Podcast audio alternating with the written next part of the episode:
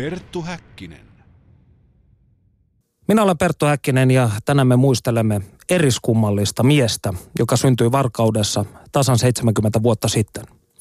Miestä syytettiin milloin kissojen keittämisestä, milloin tuhopolttoihin yllyttämisestä. Toiset pitivät häntä valtakunnan johtajana, toiset sen pellenä. Ykkössielu, joka ei lakkaa, anteeksi, yksilösielu, joka ei lakkaa hämmentämästä edes kuolemansa jälkeen. Puhumme siis tietenkin Pekka Siitoinista. Mukaan näihin muisteluorgioihin ovat saapuneet valtakunnan kovin siitoin historioitsija ja blogisti Herra Mesi Kämmen ja dokumenttiohjaaja säveltaiteilija Sami Kettunen. Lämpimästi tervetuloa lähetykseen. Kiitos. Kiitos. No, lähdetään sinusta. Mesikämmen blogi se on kotimaisen kansallissosialismin underground-historian ja salatieteilyn ehtymätön tietoaita. Miksi ja milloin aloitit blogin? Loppuvuodesta 2007 syy oli se, että kirjoittaminen on mun mielestä aina hauskaa. Tykännyt kirjoittaa ja tuli mieleen, että tämä voisi olla hauska idea kirjoittaa kaikenlaisista aiheista, mitkä kiinnostaa itseä ja olisi mukava niihin paneutua blogin muodossa. Ja tämä on sinun kiinnostuksen kenttääsi, voiko näin sanoa? No Pekka, Pekasta on tullut kirjoitettua äh, suurin piirtein puolet kaikista blogiposteista, mitä on. Et Eli paljonko yhteensä? Yhteensä muistaakseni pikkasen vajaa tuhat postia, jotain sellaista. Ja öö, Pekkaa käsitteleviä näistä on sitten noin puolet. Mm, tähän mennessä 452. Eli siinä jos näitä ottaa sellaisena päiväepistolana, niin kyllä siinä saisi rennosti menemään reilun vuoden. Mm. No Sami Kettunen, sinut tunnetaan muun muassa loputon Gehnan liekki Black Metal-dokumentin ohjaajana, mutta olet ammentanut omaan säveltaiteeseesi vaikutteita valtakunnan johtajan hengen tieteellisistä aatoksista. Mikä Siitoinissa inspiroi? Oikeastaan Pekassa inspiroi kaikki nämä yleensäkin henkilön itsensä ristiriitaisuus ja kaikki, mitä on tehnyt ihan, ihan niin kuin ufoista ja noista hengentieteen asioista, okkultismista ja myös politiikasta, että itteeni on aina kiinnostanut sellaiset epä, epätavalliset tai mystiset asiat ja asiat, joita on kovasti paheksuttu niin valtavirran – puolelta, niin se on ollut niin luonnollista, että siihen on nyt varsinkin vanhemmalla tai nyt kypsemmällä iällä, iällä sitten perehtynyt ihan mielenkiinnosta va, varsinkin siihen oikeastaan ottu musta magia-kirjojen tuli uudestaan löydettyä, niin niistä on saanut tietynlaista inspiraatiota sitten omiin musahommiin ja muihin. Voisiko siis yleistään sanoa näin köökkipsykologisesti, että siitoinnissa on tällaista pimeän hehkua? Onko, tämä, onko tämä se? Kyllä, siinä sitä on. Sitäkin. Öö, mitä sitten voisi sanoa, jos mietitään muita tällaisia ö, laatusanoja tai ilmauksia tämän pimeän hehkun lisäksi, niin mesikämmen, mitkä ovat muut tällaiset, voisiko sanoa, siitoinnin persoonaa määrittävät piirteet? humoristinen, kohtuuton, rivologinen. No siinä on kolme ensimmäistä, mitä tulee mieleen. Ehkä kenties voisi ajatella, että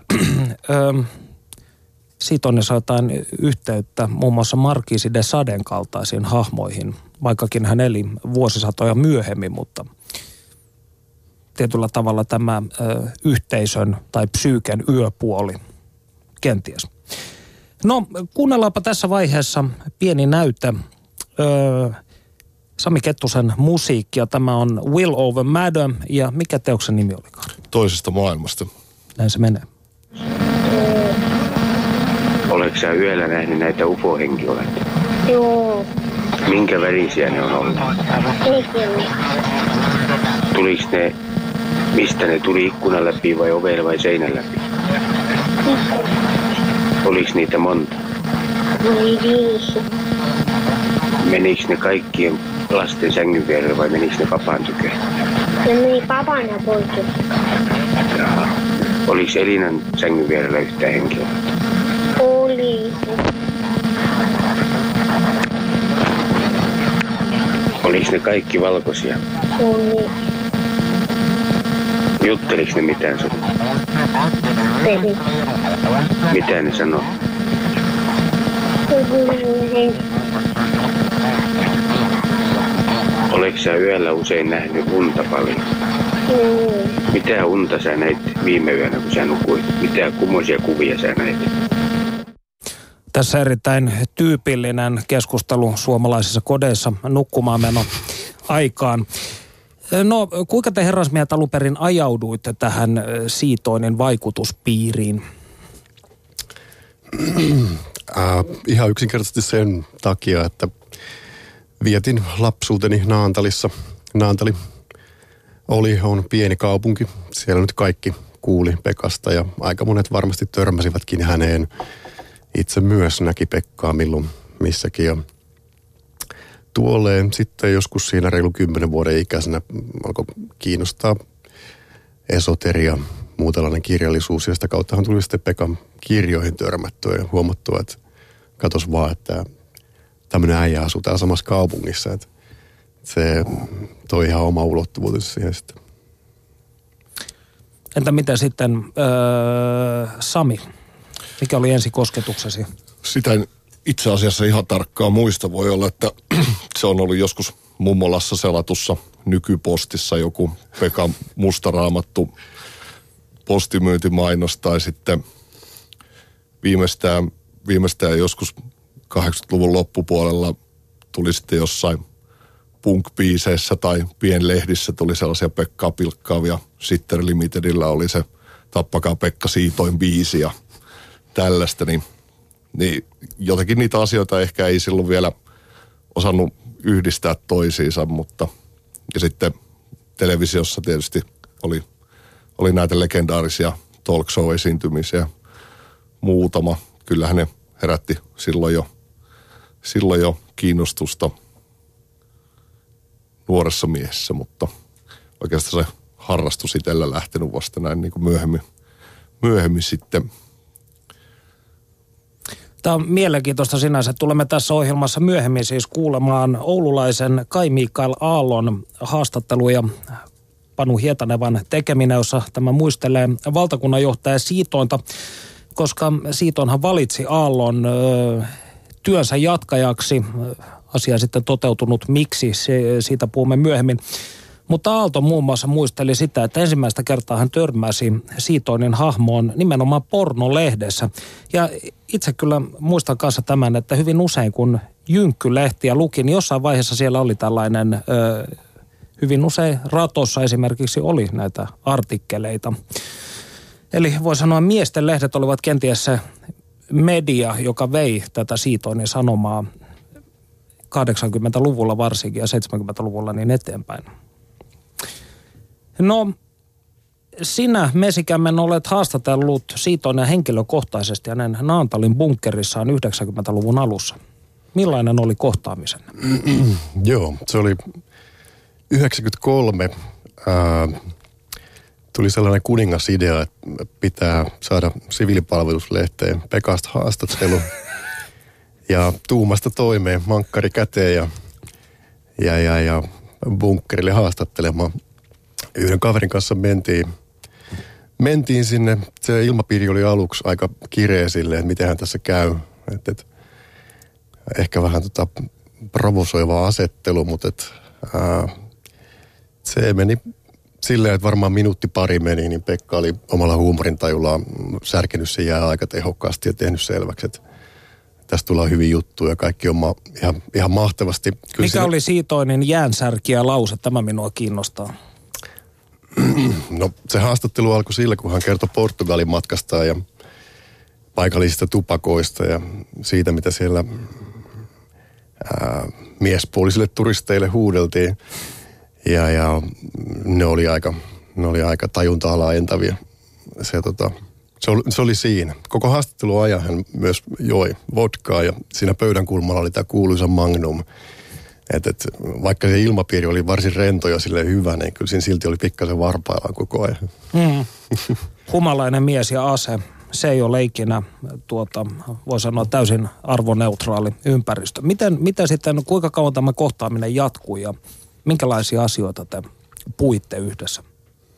Mm, se haastattelu, siellä vierailu kesti, mitähän se olisi ollut kaiken kaikkiaan vajaa pari tuntia.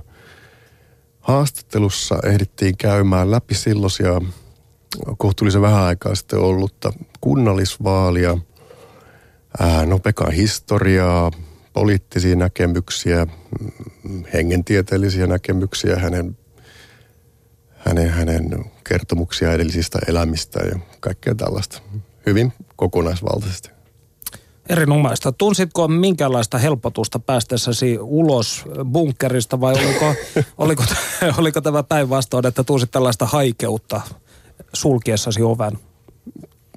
Kyllä siinä oli tietynlainen helpottavuuden tunne, kun sieltä sitten pääsi. Samaan aikaan oli kyllä semmoinen olo, että, että, että oli kokenut jotain ihan mm, käsittämätöntä, mitä ei, ei ollut kyllä aiemmin, aiemmin kokenut. Että se oli, hän, oli, hän oli kyllä äärettömän vaikuttava persoona monella tapaa, että se kohtaaminen kyllä teki vaikutuksen. Jos osaat analysoida tätä tarkemmin, niin mikä, mikä tässä Siitonin persoonassa oli sellaista vangitsevaa? Koska monet muutkin hänet henkilökohtaisesti tavanneet ovat sanoneet samaa, että jonkun näköistä magneettista, magneettista auraa siinä oli, jos käytämme tällaisia hippi-ilmauksia. Mm, Lähtökohta tietysti se, että hän oli äärettömän karismaattinen persoona, mm, puheäänestä alkaen vaikuttava. Sitten totta kai se hänen pääsisäinen maailma, se niin kuin mitä hän selkeästi eli todellisuudeksi, niin se oli jotain niin käsittämätöntä silleen, mm, että, että minkälaisessa maailmassa tuo mies oikein elää. Se vääjäämättä se koko kombo silleen, karismaattinen persona sillä äänellä, joka puhuu niitä juttuja, mitä puhuu, ja jolla oli selvästi aivan, aivan semmoiset niin lähtökohdat tarkastella maailmaa, mitkä oli ihan vieraita niin kuin siinä ajassa ja paikassa Suomessa, niin kyllä se oli kaiken tämmöisen yhdistelmä. No, me yritimme saada tämän ohjelman haastateltavaksi monia muitakin ihmisiä, mutta useimmiten saimme pakit. Muun muassa Siighan Suomi dokumenttiohjaaja ja kuvaaja kieltäytyivät kohteliaasti. Niin onko siitoin suomalaisessa yhteiskunnassa tietyllä tavalla vielä tabu näin 2014kin? Mitä sanot Sami? No tota, en oikeastaan usko siihen, että se enää on samalla tavalla tabu kuin se on ollut joskus Kekkosen aikana. Koska silloin, silloin on ollut poliittisesti vähän tulearkaa toi ja yleensäkin tiedon kulku ei ole ollut niin nopeaa, että, että tota, siitä ei heti herännyt sellaista keskustelua niistä esiintymisistä, mitä Pekalla oli, mutta ehkä vielä tollaiset epäilemättä Siegheil Suomi Dokkarin tekeminen on ollut traumaattinen kokemus, kokemus tekijöille, että se ei sikäli ihmetytä, mutta näkisin, että nykyisin siihen niin kuin Pekkaan ja Pekan tekemisiin kuitenkin suhtaudutaan yleisesti aika paljon humoristisemmin, että sitä ei harva kokee varmasti poliittisena uhkana tai uhkana yhteiskuntarauhalle tai yleensä sillä millekään, että tiedä onko se sitten ajasta muuten kiinni vai, kiinni vai siitäkin, ettei Pekka ole enää hengissä, että se ei tavallaan pääse hyödyntämään, hyödyntämään sitä julkisuutta tai kulttisuosiota, mutta se vaikuttaisi, että suuri osa ihmisistä suhtautuu, suhtautuu sellaisella terveellä huumorilla siihen asiaan ja tekemisiin. Tässä tuli muun muassa siis, kun vähän kartoitimme tätä Siitoon aiheeseen memorabilian keräjien kenttää, niin hyvin harvan näistä ihmisistä esimerkiksi ovat halukkaita tulemaan julkisuuteen ja sanomaan, että minulla on muuta autotalli täynnä kaikkea va- va- valtakunnan johtajan vanhaa tavaraa, niin ö, tietynlainen salamyhkäisyys tällaisen harrastuksen ympärillä kuitenkin pyörii ja siksi täytyy kysyä, miksi vaikkapa Mesikämmänen blogi on anonyymisti toimitettu? No se ei liity Pekkaan sinällään mitenkään, että äh, silloin kun aloitin pitää blogia, niin se linja oli ihan alusta alkaen. Ja silloin ihan alun perin, äh, mulla ei olisi mielessä, että niin nyt puolet, puolet blogin posteista tulee olemaan Pekka. että se sit, siinä alkuvaiheessa kyllä tuli, tuli, tuli esiin, että ei hitse, että mulla olisi muuta, muutamaan postiin Pekasta varsin mehukasta aineistoa, aineistoa ja tosta olisi hauska kirjoittaa. Mutta se homma sitten lähti kasvamaan siitä ja niitä on pikkasen enemmän kuin neljä postia tullut kirjoitettu, mutta se anonyymius se ei liity Pekkaan sinällä. Joo, eli voisi sanoa siis toisin sanoen, että ö, siitoin nielaisi blogin. Ehkä. No, tässä vaiheessa kuuntelemme, voisi sanoa harvinaista ja historiallista materiaalia, jonka iloksemme on toimittanut Panu Hietaneva. Osallistu lähetykseen Shoutboxissa. Yle.fi kautta puhe. Tässä ohjelmassa olemme keskustelleet edesmenneestä valtakunnan johtaja Pekka Siitoinista ja pohtineet sitä, miksi hänen perintönsä elää niin vahvana. Yksi syy hänen kulttimaineeseensa ovat varmastikin Siitoinista ja hänen ystävistään kuvatut videot, joita löytyy tänä päivänä internetistä. Moni siitoinin aikalainen on jo Pekan tapaan siirtynyt ajasta iäisyyteen, mutta oululainen Kai M. Aalto elää ja voi hyvin. Aalto on nyt lupautunut muistelemaan menneitä ja keskustelemaan kanssani Pekka Siitoinista. Kai M. Aalto, kuinka sinä tutustuit miehen nimeltä Pekka Siitoin? Minähän tutustuin Pekka Siitoiniin jo 70-luvulla sen aikaisten miesten lehtien kautta – Siis nyt pitää muistaa, että 70-luvulla ei ollut internettiä, ei muistaakseni ollut edes Alipi-nimistä rikoslehtiä, vaan sen aikaiset miesten lehdet, lähinnä Urkki, Ratto, Jallu ja mitä näitä tuleekaan mieleen, niin niiden tapana oli julkaista juttuja tällaisista marginaaliryhmittymistä, underground-kulttuurista tai jotenkin muutoin rikollisiksi jollakin tavalla luokitelluista asioista. Ja sieltä minä luin vuonna 1977, se oli Urkkilehti, niin luin Pekka Siitoinin kur, kursiivin murhapoltosta, ja että hän, häntä syytettiin siitä, ja hän oli sitten, sai tuomionkin vielä yllytyksestä, ja vuonna 1978 luin vielä lisää, lisää tästä aiheesta. Vuonna 1985 ammattikoulussa ollessani otin kirjeitse yhteyttä Pekkaan, ja minä kehotin hänelle silloin, että perustetaan tällainen puolue kuin Suomen sosiaalihumanistinen ympäristöpuolue. Se oli ihan täysin minun oma kehitelmäni, niin ajattelin, että pantaisiin uutta tuulta purjeisiin ja tällainen uusi ideologia alulle. Mutta sen sanoi, että Pekka ei, ei alun perin ei suostunut ollenkaan tähän sosiaalihumanistiseen toimintaan, joten minä sitten tein sellaisen viisaan ratkaisun, että minä lähden mukaan kansallissosialisteihin ja tuota, siinä, siinä oli mulla sellainen alitajuntainen ajatus, että minä ehkä jotenkin pystyn nuorena ihmisenä vaikuttamaan Pekan ajatusmaailmaan ja muuttamaan sitä, mitä minä en todellisuudessa koskaan pystynyt tekemään. Kuinka usein te tapasitte Pekka Siitoinen kanssa? Eli mehän tehtiin lähinnä 90-luvulla ainakin viisi niin sanottua toiviomatkaa valtakunnan kansliaan Pekka Siitoinen luo Naantaliin – mutta myös välillä käytiin Vehmaalla hänen huvilalla. Eli yhteensä jotain noin kymmenen kertaa. Aina oli joku adjutantti tai juttukaveri mukana. Joskus mentiin isommallakin porukalla, viiden hengen porukalla. Millaisia nämä vierailut olivat? Mitä siellä tehtiin? No ne oli sellaisia henkeä jo nostattavia, hengen nostatuskileitä, voitaisiin sanoa näin. Alkoholi näytteli. Minäkin olin silloin nuori mies ja minäkin pystyin viinaa juomaan. Ei sitä sillä tavalla juotu, että olisi oltu tuhannen sekaisin oksenneltu ja örvelletty, vaan sillä tavalla siinä keskustelun lomassa siemailtiin. Millainen teidän suhteenne oli? Oliko Pekka Siiton sinulle oppi-isä? Kyllä.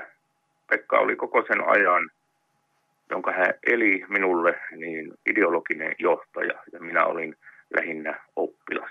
Oliko Pekka Siiton sinulle myös jonkinlainen isähahmo? Joo, tämä on oikeastaan psykoanalyyttinenkin kysymys ja voidaan pohtia hyvin paljon. Minullahan ei ole itselläni koskaan ollut virallisesti isää. Voi, voi ajatella näin, että alitajuisesti saatoi, saattoi olla, että pidin Pekkaa isähahmona. Mä en näe siinä mitään ongelmaa kuitenkaan, koska meillä oli samanlaiset mielipiteet ja samanlainen ajatusmaailma. Siis minusta se oli ihan sulavaakin ajatella näin, että hän olisi minulle ikään kuin isä. Ja pitihän hän itsekin itseään kansamme isänä. Mutta tätä nyt ei pidä ymmärtää sillä, että, että minä olisin totellut häntä ja ollut hänen orja. Kuinka nämä Siitonin ajatukset sitten muokkasivat sinun poliittista ajatteluasi? Kyllä se minun oma puoluehanke oli alun perin tosiaankin Suomen sosiaalihumanistinen ympäristöpuolue. Ja tuota, kun Pekka ei ajatukselle lämmennyt, ajattelin, että minä lähden sitten kansallissosialistien mukaan ja pyrin siellä sitten tekemään omaa nurkanvaltaustani aatteellisesti ja tuomaan omia ajatuksiani esiin. Entä mitä nämä sinun omat ajatuksesi olivat? Minä en todellisuudessa koskaan ole ollut rasisti. Sitä on nyt tietysti vaikea uskoa jälkeenpäin, mutta kun ihan tarkkaan katsoo minun toimintaani, niin se kyllä tulee sieltä varmasti esille. Minä olen jo pienestä asti, mä olen viisivuotiaana lähtenyt maailmalle lastenkotiin, tullut erilaisten suomalaisten vähemmistöjen kanssa toimeen. En, en, en, mä, mä, en ole itse rakentunut lapsuudestani astikkaan mitenkään rasistisesti. Se on se yksi ero. Ja on, on myös tällaisia niin kuin, kansallissosialismin tyylisiä aatesuuntauksia ollut läpi historian, niin kuin fasismi, falangismi ja peronismi. Ei, ei niihin sinänsä kuulunut rasismi, eli rotuoppi. Miksi sitten lähdit mukaan tähän Pekka Siitonin toimintaan, jos et kerran itse ollut rasisti? Minä ajattelin, että tässä on kuitenkin tarkoitus muuttaa yhteiskuntaa, taistella eliittiä vastaan pienen ihmisen ja unohdetun kansan puolesta kuitenkin minä ajattelin, että se minulla on aina palannut sielussa ja sydämissä se liekki pienen ja unohdetun ihmisen puolesta. Siitoni ympärillä oli paljon ihmisiä, jotka olivat kiinnostuneita hänen ajatuksistaan, mutta keskusteltiinko näissä porukoissa ideologioista vai oliko Siitoin ikään kuin yksinvaltias?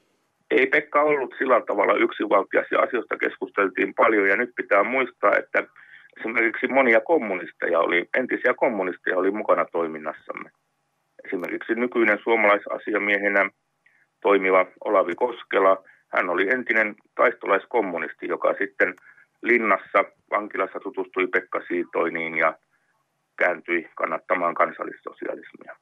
Että kyllä niin puolueen jäsenten taustat oli hyvin moninaiset, että ei ollut mikään ihme, jos siellä joku sosiaalihumanisti on sitten entisen taistolaiskommunistin mukana. Että kansallissosialismi kaiken kaikkiaan, niin se pitää aatteena ymmärtää hyvin avarakatseisesti ja laajamielisesti, minkä Pekka tajusi. Muuttuiko Pekka Siitonen poliittinen ajattelu vuosien aikana?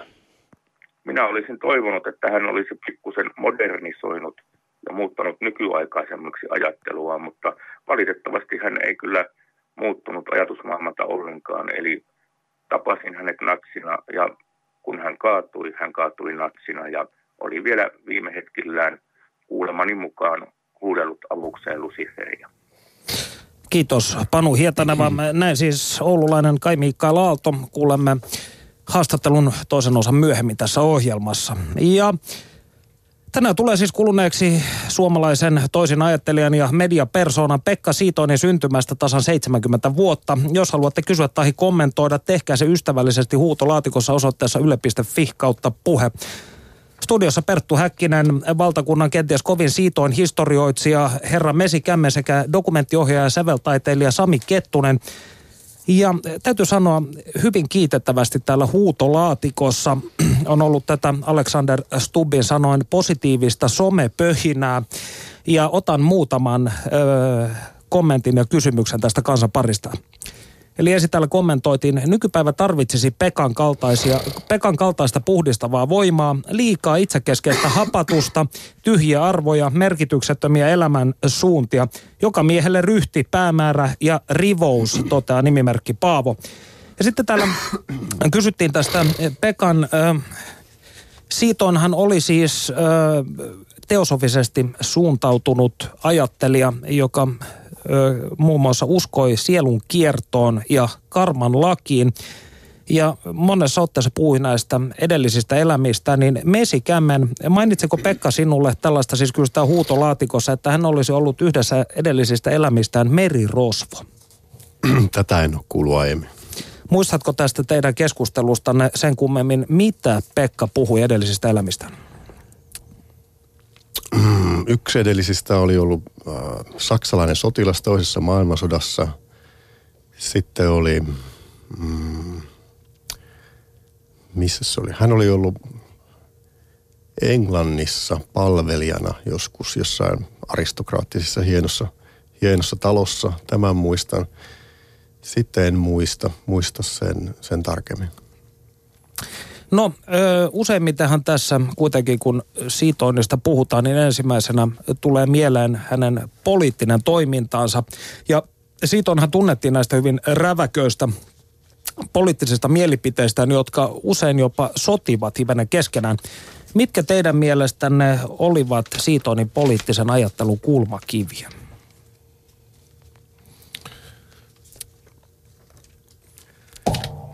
Vaikea teoreettinen kysymys.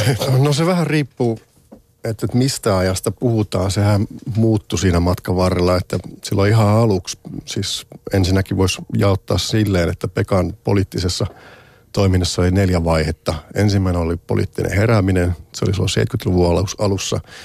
Sitten tuli poliittinen toiminta, mikä oli siinä, siinä, siinä 75, mm, siinä molemmin puolin aina vankilatuomioon asti. Sen jälkeen tuli sellainen taantuminen, taka-alalle vetäytyminen. Se oli siinä ää, hänen poikansa kuoleman jälkeen sitten 80-luvulla ja se jatkui sinne 90-luvun alkuun, milloin hän uudelleen, uudelleen aktivoitui, uudelleen alkoi toimittaa poliittisesti aktiivisemmin. Sitten on toisaalta siihen hänen heräämisensä liittyy tietysti se, että hän oli ollut nuorena, ollut kokoomusnuorissa ensiksi. Sen jälkeen hän liittyi SMP ja sitten oli vähän aikaa Skypissä, mikä oli siinä, siinä SMP, SMPn pohjiksi perustettu. Sen jälkeen sitten, kun hän sieltä lähti, niin sitten hän alkoi tämän radikalisoitumisen oikein kunnolla.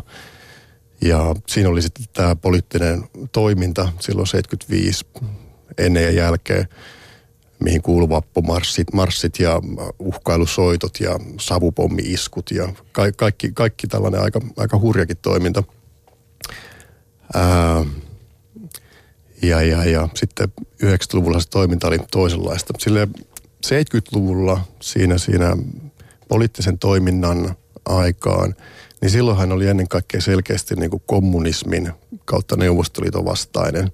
Se oli sellainen hyvin tärkeä teema. Mutta sitten 90-luvulle mentäessä, niin silloinhan maailma oli muuttunut ihan toisenlaiseksi. Neuvostoliitto ei enää ollut. Siinä vaiheessa sitten tuli niinku tämä maahanmuuton kritisoiminen, mitä ei ollut tietenkään 70-luvulla, niinku, se oli aivan olematon, se tilanne oli ihan toinen. Eli tuossa on niinku muutama, muutama tollainen lähtökohta. Sittenhän niinku semmoisia kantavia teemoja hänelle noin muuten, niin oli, oli, oli ää, siis suomalaisen kulttuurin kannattaminen ja sitten tosiaan 90-luvulla se maahanmuuttokritiikki – ää, tähän, tähän suomalaiseen kulttuuriin liittyen ja maahanmuuttokriittisyyteen liittyen, niin no hänellä oli vaaliohjelmassa kaiken näköisiä aika hurjiakin törkeitäkin juttuja sille. Mutta sitten hän oli semmoisia yllättäviäkin elementtejä, mitä niin monet ei useinkaan muista, niin kuin, että hän aika usein korosti ja puhui just tosiaan niin suurkapitalististen ää, niin kuin kontrollin pienentämistä yhteiskunnassa ja, ja, ja, ja pienempää byrokratiaa perään kuulutti tämän tästä. Ja sitten tämä oli varsin mielenkiintoinen juttu, että hän myös verotonta peru, perustuloa halo, ha, niin kuin toivoi. Tällaisia, tällaisia juttuja mulle tulee mieleen tuosta. Eli prekariaattikeskustelua ikään kuin jo aikanaan. Eh, joo. No, se, se täytyy itse sanoa, olen kiinnittänyt huomiota sillä tavalla, kun lukenut näitä Siitoinin teoksia ikään kuin rinta rinnan, niin jopa näissä aivan alkupään hengentieteellisissä teoksissa, kuten ö, yhteys ufoihin ja henkimaailmaan ja henget kertovat, niin näissä kaikissa aina ikään kuin sen kaiken perus teosofis, antroposofis, okkuuttisen materiaalin välillä, niin siellä aina on muutama luku, missä parjataan Neuvostoliittoa. Ja, ja ikään kuin, eli voisin nähdä siis, että tämä on kuitenkin ollut tämä sosialismin vastaisuus, niin tämä on ollut siitoin ajattelussa ihan jo sieltä hengentieteen päivistä lähtien.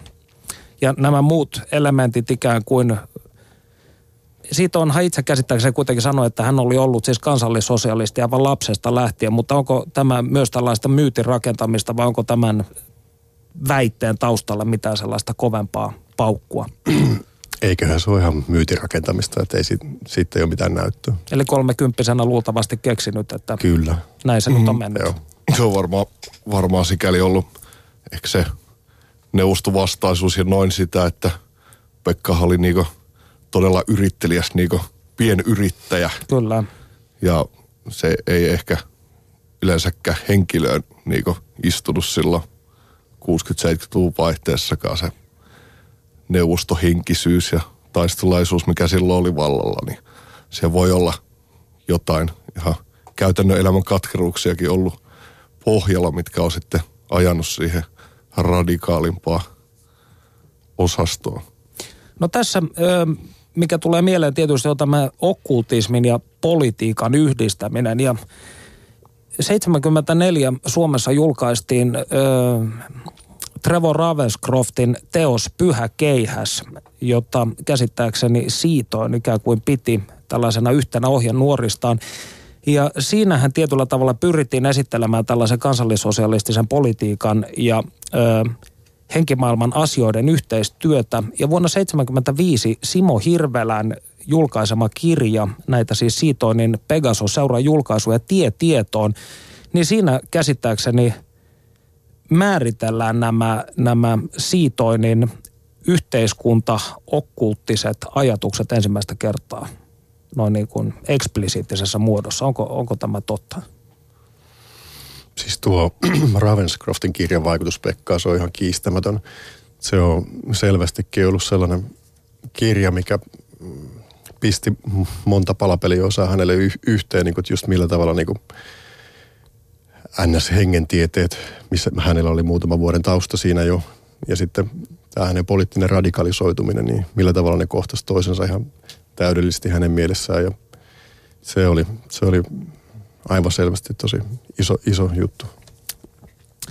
No sitten näistä hengentieteellisistä asioista tietysti, joka oli tämä Siitonin ajattelun toinen, voi sanoa pääpuro, niin mitkä olivat nämä Siitonin esoterian, ikään kuin esoterisen ajattelun, ajattelun peruslauselmia? Se on tota, äärettömän mielenkiintoinen kysymys. Yleensä Pekkaan liitetään ja hänestä muistetaan tätä hänen radikaalia poliittista ajattelua ja pläjäyksiä sille. Pläjäys on eittämättä oikea termi. Kyllä, kyllä, mutta, mutta se oli tosiaan niin kuin ennen, kuin, ennen kuin hän tuli tunnetuksi näistä poliittisista näkemyksistä ja toiminnasta, niin se oli useampi vuosi taustalla sitä hengentieteellistä toimintaa ja, ja siitä, siitä ammennettua inspiraatiota. Ja se, minkälaiseksi hän sitten loi sen maailmankatsomuksensa ja millainen se oli se esoteerinen viritys siellä taustalla, niin se oli itse asiassa varsin monimutkainen, moniulotteinen, todella hämärä niin kuin, ää, ku, niin kuin semmoinen yhtälö asioita, mitä ei usein muisteta. Siinä oli totta kai ää, va, suuresti vaikuttanut ää, teosofia, antroposofia, ää, Blavatsky, Steiner, kaikkea, ka, kaikkea tällaista, minkä pohjalta hän sitten loi ihan niin kuin oman käsityksen ää, maailman synnystä, ihmisen synnystä, historiasta, siitä mitä magia on, miten magia toimii. Se on äärettömän monella tapaa ristiriitainen. Sen lisäksi, että se on aika käsittämättömän viihdyttävä ja kummallinen. Siis se hänen hengentieteellinen niin kuin, ajattelu voidaan tiivistää silleen, että A, hän palvoi saatanaa Jumalan kunniaksi ja B, ja käytti tota magiassaan sitten mm, ihan niin kuin suvereenisti juutalaisen mystiikan elementtejä antisemittisiin niin kuin päämääriin. Kabbalaan. Ja tälleen, juu. Et, et se on aika häkellyttävä. Siihen harva on pystynyt ikään kuin tällaiseen kosmologiaan. Mitä Sami, mikä sinun mielestäsi on, voi sanoa, viihdyttävin tai kiinnostavin elementti tässä Siitonin hengentieteellisessä puolessa? No oikeastaan, oikeastaan juuri nämä ristiriidat, millä tavalla on, on niinku eri juttuja yhdistelty ja yleensäkin noin Pekan itse kirjoittamat just mustamagia kirjat ja noin, missä on niinku sellaisia muinaissuomalaisia rituaaleja ja ihan saatanan kirkon rituaaleja sekaisin aika, aika luovalla tavalla laitettu, niin ne on vaan yksinkertaisesti sellaista yllättävän, yllättävän sellaista sujuvaa luettavaa ja viihdyttävää luettavaa, mutta myös sillä mielenkiintoista, koska on Suomessa sellaista pioneerityötä sillä alalla ollut, että ei täällä kauheasti ole, ole vielä ennen, ennen 2000-lukua okkulttisia kirjoja kirjoiteltu tai asian parissa sillä julkisesti puuhailtu. Niitä ainakaan tällaisia niin kuin, ö, puhtaasti siis satanistisia opuksia, niin siinä, siinä käsittääkseni siitä on oli aivan Suomen ensimmäinen. Kyllä. Joo, hän oli ensimmäinen Su- Suomessa, joka niin kuin ihan julkisesti sanoi olevansa satanisti. Hän meni tietysti nykymääritelmien mukaan satanismi ja saatanan palvonta ihan mm. sulavasti sekaisin ja oli sama asia, mutta että hän oli ensimmäinen, joka tituleerasi itseään sellaisille julkaisi jotain aiheeseen liittyvää. Teiniässä muistan, olin hyvin vaikuttunut näistä mustamagia ykkösosan loitsuista näissä ja maagisista teosta, jossa valsataan kanalan edessä tai juodaan riittävästi maitoa ennen ryyppäämään käy, käymistä ja sitten sanotaan lehmä, sinuun minä luotan. Olen itse kokeillut näitä taikoja toisinaan ja sen takia saikin niin hyvä viina pään. No tuota, jos ajatellaan sitten tätä valtakunnan johtajan hyvin erikoista, käsittämätöntä elämän kulkua, niin yksi tällainen keskeinen osa tietysti olivat naisihmiset oliko tämä, muistan kun Siitonilla vielä oli nämä hienot vaaleanpunaiset, olivatko nämä Olavi Koskelan tekemät internet-sivut, jotka olivat siis, hänhän oli internet-pioneeri Suomessa. muistan lu, lukioaikoina, kun opettelimme internetin käyttöä siis 90-luvun puolivälissä, niin ö, nämä olivat y- yhdet ensimmäisistä sivuista, joita, joita Itäkeskuksen lukio ATK-luokassa jumitimme ja katsoimme, että kaiken näköistä, kun siinä paukahtaa se vaaleanpunainen tausta ja sitten sitten siitoidin kuva ja alkaa tämä marssimusiikki hakkaamaan ja sitten on tämä harrastussivu, missä oli hobbies, vodka, women ja sitten tässä oli näitä 800 naista ollut ja kuinka monta kertaa nyt hän sanoikaan olleensa kihloissa. Niin en muista, mutta jotain, se oliko näitä kymmeniä vai peräti satoja kertoja, mitä siitä on koki ainakin, että olen ollut kihloissa. Mutta oliko tämä siis loppujen lopuksi kuitenkin Olivatko nämä hänen naisystävänsä pitkälti niin kutsuttuja huolimattomia naisia tai prostituoituja? Niitäkin varmasti siihen, siihen kirjoon kuulu, kuului. Ää, näitä tarinoitahan on ihmisiltä, ketkä hänet kohtasivat ja keiden edessä Pekka ihan häpeilemättä harrasti seksiä ja tälleen, niin Kyllä niitä oli, mutta minkälaisia he sitten oli, niin siihen en osaa sen tarkemmin sanoa. Tiettävästi yksi näistä oli hänen silloinen, oliko se nyt puoluesihteeri. että, että, no, silleen moraaliltaan kuitenkin hyvin tietynlaisia. Rivologinen. Kyllä.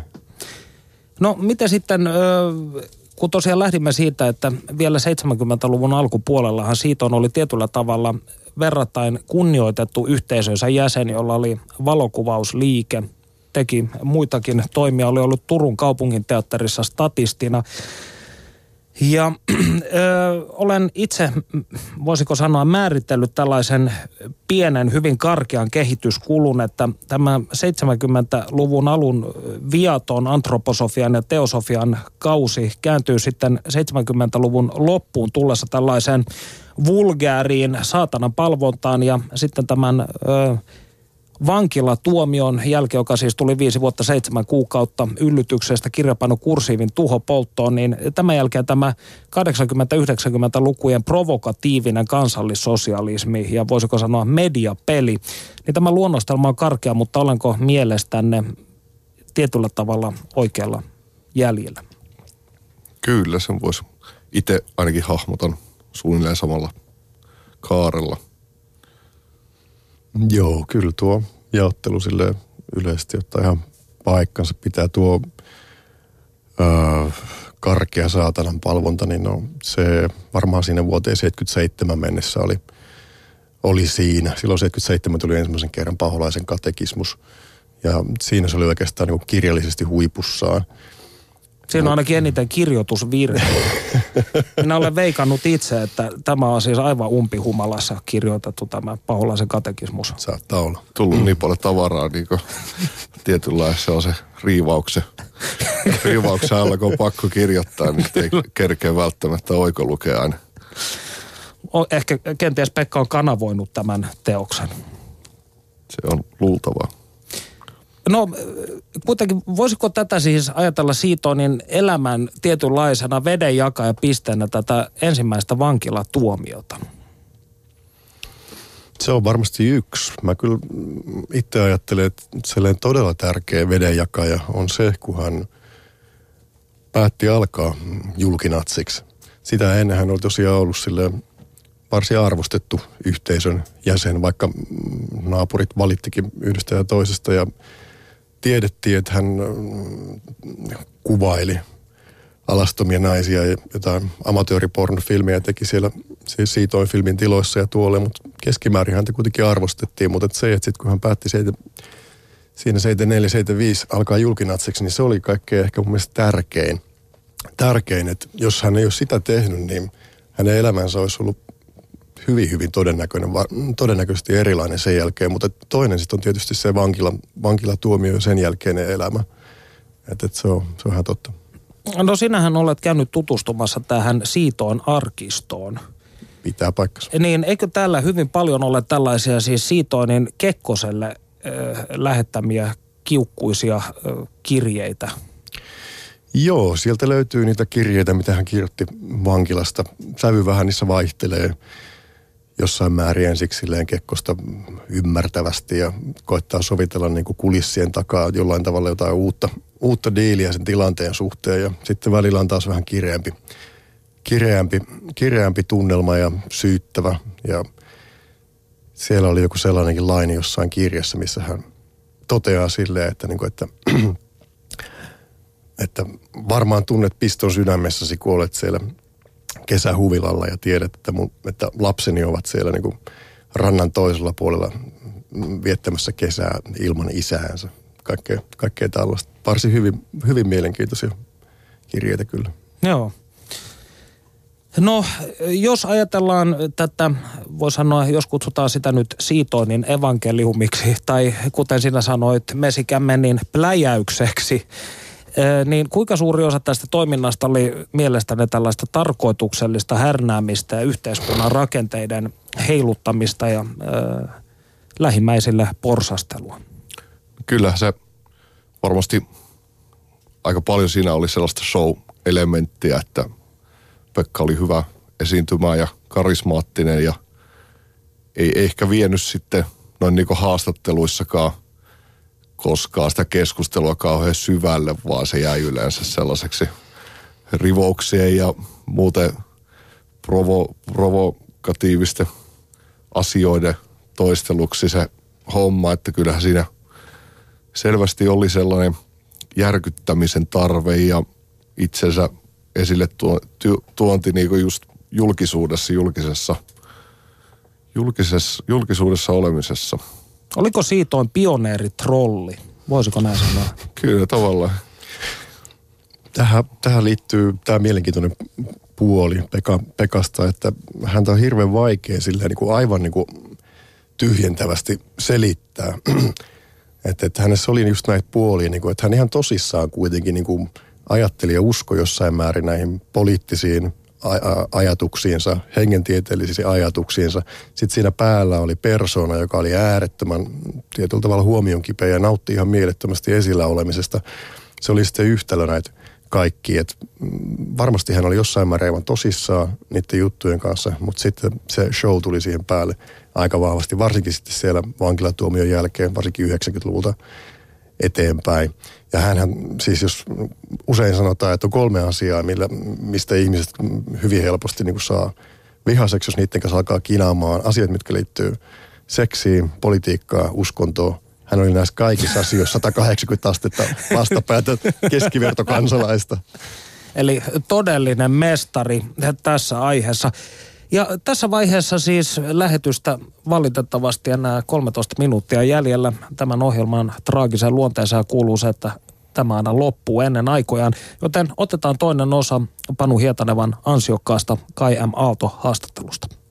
Minä jatkan nyt keskustelua Kai M. Aallon kanssa hänen edesmenneestä ystävästään Pekka Siitoinista. Siitoin oli kiinnostunut kansallissosialismin lisäksi myös okkultismista ja luciferista. Mikä oli sinun tilanteesi? Olitko sinä niin ikään kiinnostunut näistä samoista asioista? Minä olin kiinnostunut toki, koska minusta älykäs tai ihminen, joka haluaa nähdä elämää ja kokea elämää, niin on kiinnostunut hyvin monista asioista. Myös tällaisista okkultismista ja luciferista.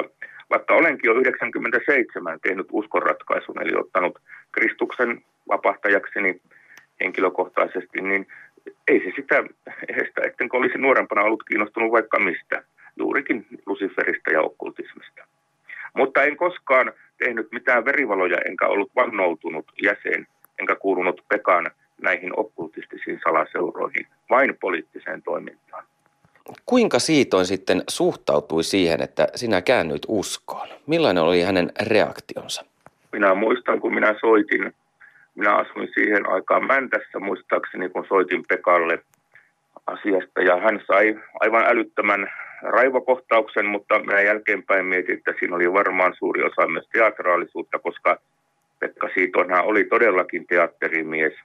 Hän oli ollut näyttelijänäkin Turun kaupungin teatterissa statistina ja mulla ja tehnyt näitä omia pieniä videoita, videoitakin.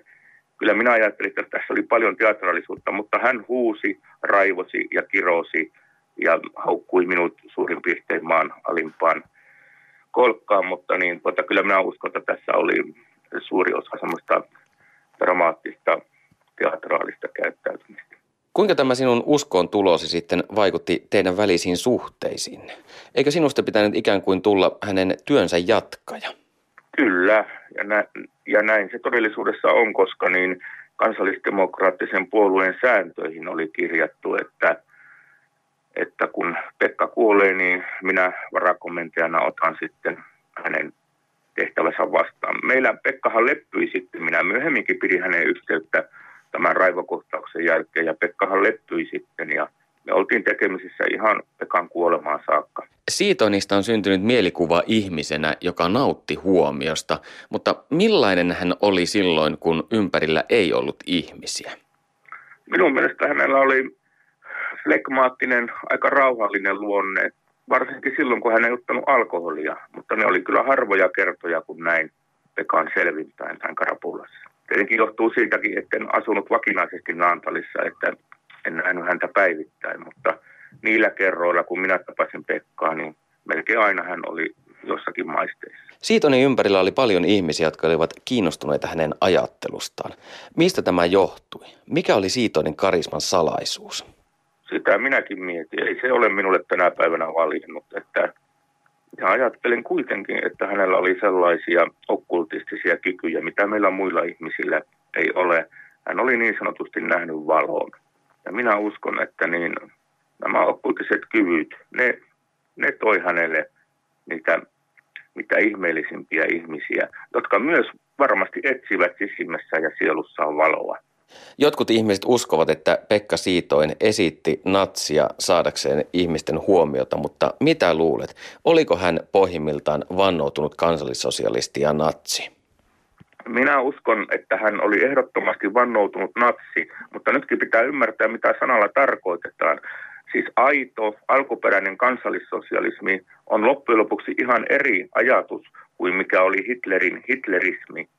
Että se pitää aina muistaa, että alkuperäiseen kansallissosialismiin ei minun mielestäni edes kuuluneet rotuopit. Hitler kehitti kansallissosialismista ihan oman näkemyksensä. Nyt kun ajatellaan kansallissosialismin sukulaisaatteita, esimerkiksi falangismia, fasismia ja peronismia, ei niissä missään puhuta rotuopeista.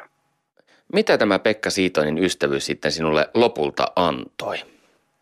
Se on aivan mahtava elämän kokemus, jota en varmasti vaihtaisi pois. Ja jos vanhain kotiin joskus vielä päädyn kiikkustuoliin kiikkumaan, niin onhan se mahtavaa muistella, että juuri minä tunsin henkilön, joka itseään sanoi Suomen valtakunnan johtajaksi ja joka sai vielä mukaansa ihmisiä uskomaan tätä asiaa. Siis se on jotakin niin mahtavaa. Mä otan sen huumorilla, mutta mä otan sen myös 50 prosenttisesti tosissani. Onko Pekka Siitoinin ystävyydestä ollut sinulle sittemmin jotain haittaa? Onko se sulkenut esimerkiksi joitain ovia tässä elämässä? Se on varmaan yksi päätekijä, miksi tuota, tällaiset vakavasti otettavat, varteen otettavat poliittiset liikkeet eivät koskaan ota minua mukaan toimintaansa sillä näkyvästi. Voi ehkä saata olla joku monisteiden jakaja ja monisteiden tulostaja, mutta, mutta ikinä eivät varmaan uskaltaisi ottaa, ottaa minua ehdokkaaksi ehdokaslistoille. Onneksi Suomessa on näitä pieniä marginaalipuolueita, jotta ehdokkaana voi sitten toimia. Nykyään olet omien sanojesi mukaan kansallismielinen kristillissosialisti. Mitä tämä tarkoittaa? Kyllä, ehdottomasti. Kansallismielinen kristillissosialismi.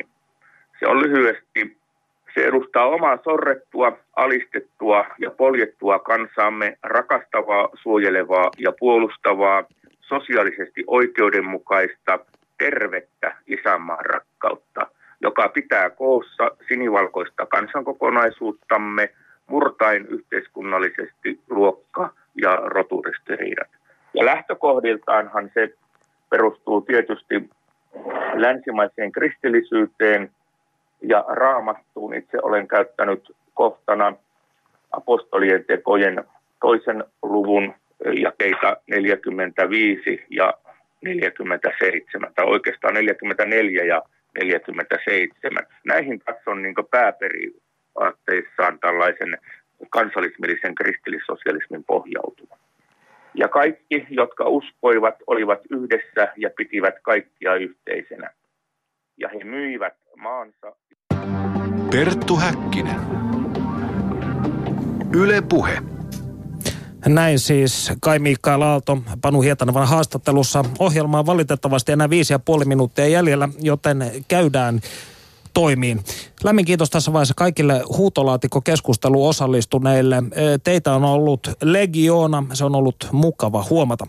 No, Siitoinia tuntuvat fanittavan monet nuoremman polven taiteilijat ja muusikot. Esimerkiksi sarjakuvapiirtäjä Pertti Jarla, joka öö, muun muassa tuki vihreiden Pekka Haavistoa vaaleissa on siitoin keräilijä ja tietäjä. Mistä mielestä ne johtuu, että aikanaan niin vihattu henkilö on nykyisin verrattain suosittu kulttihahmo?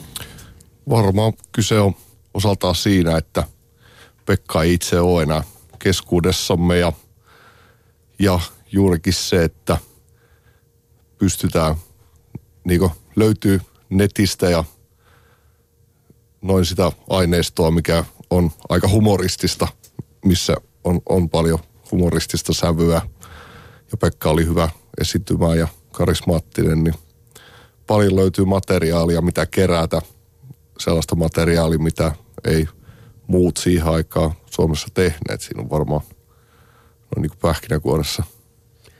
Juurikin samaa mieltä. Internet on tuonut, tuonut paljon materiaalia esiin, mitä ei aiemmin ollut ja kaikki näin. No Sami, sinä tunnet kotimaisen kirkonpolttohevin kentän kuin ovat, omat kämmen selkäsi.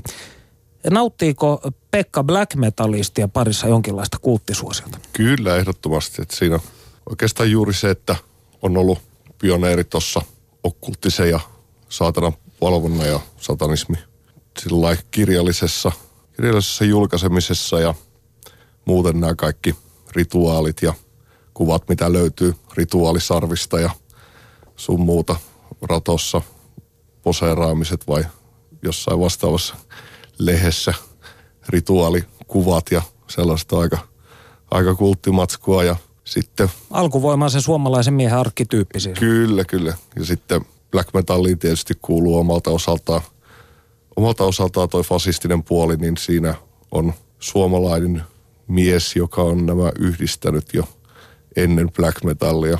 Ja tähän liittyy tietysti, Vesikämme voi kertoa tällaisen black metal-historiaa liittyvän. Joo, nopeasti pakko mainita tässä yhteydessä tietysti, että legendaarisen Bathorin nokkamies Quarthon otti tämän taiteilijan nimensä Musta Magia osa ykkösestä. Mutta osasiko Quarthon siis lainkaan suomea? Vai mistä syystä hän oli päätynyt tilaamaan näitä Mus, siitoiniteoksia? Musta Magia 1 ja 2 käännettiin ruotsiksi ja, Ai, ja, ja, ja niitä, niitä myytiin post, postimyynnin kautta myös muun muassa Ruotsiin tämä on kyllä eittämättä kansallista historiaa. No siitä on muisteltu viime päivinä paljon sosiaalisessa mediassa osittain johtuen tämän ohjelman sekä tämän 70-vuotispäivän johdosta, niin taiteilija Harri Larjosto kertoi seuraavan lystikkään muiston. 70-luvulla Turussa asuneena ja uteliaana sain tuolloin käsiin johtaa monisteita, jotka jossain vaiheessa niiden hulluudesta huolimatta heitin mäkeen. Taisi tehdä suurluokan kulttuurimokan. Eräs kaveriporukasta me otti homman niinkin tosissaan, että ilmoittautui siitoimen vapaaehtoiseksi UFO-vartijaksi, koska odotettavissa oli valtakunnan apuvoimien laskeutuminen Vehmaan metsiin milloin tahansa ja kunniakomppanian ei pitäisi sinä hetkenä nukkua jossain muualla. Myöhemmin kaveri sekoili vielä jossain hämärässä vääriä voimien kirjapadon tuhopoltossa. Huh heijaa. Näin siis Larjoston muistot. Meillä on minuutti 40 sekuntia aikaa, mutta mitkä teidän tällaiset, voi sanoa, hauskimmat tarinat mielestänne Pekkaa koskien ovat?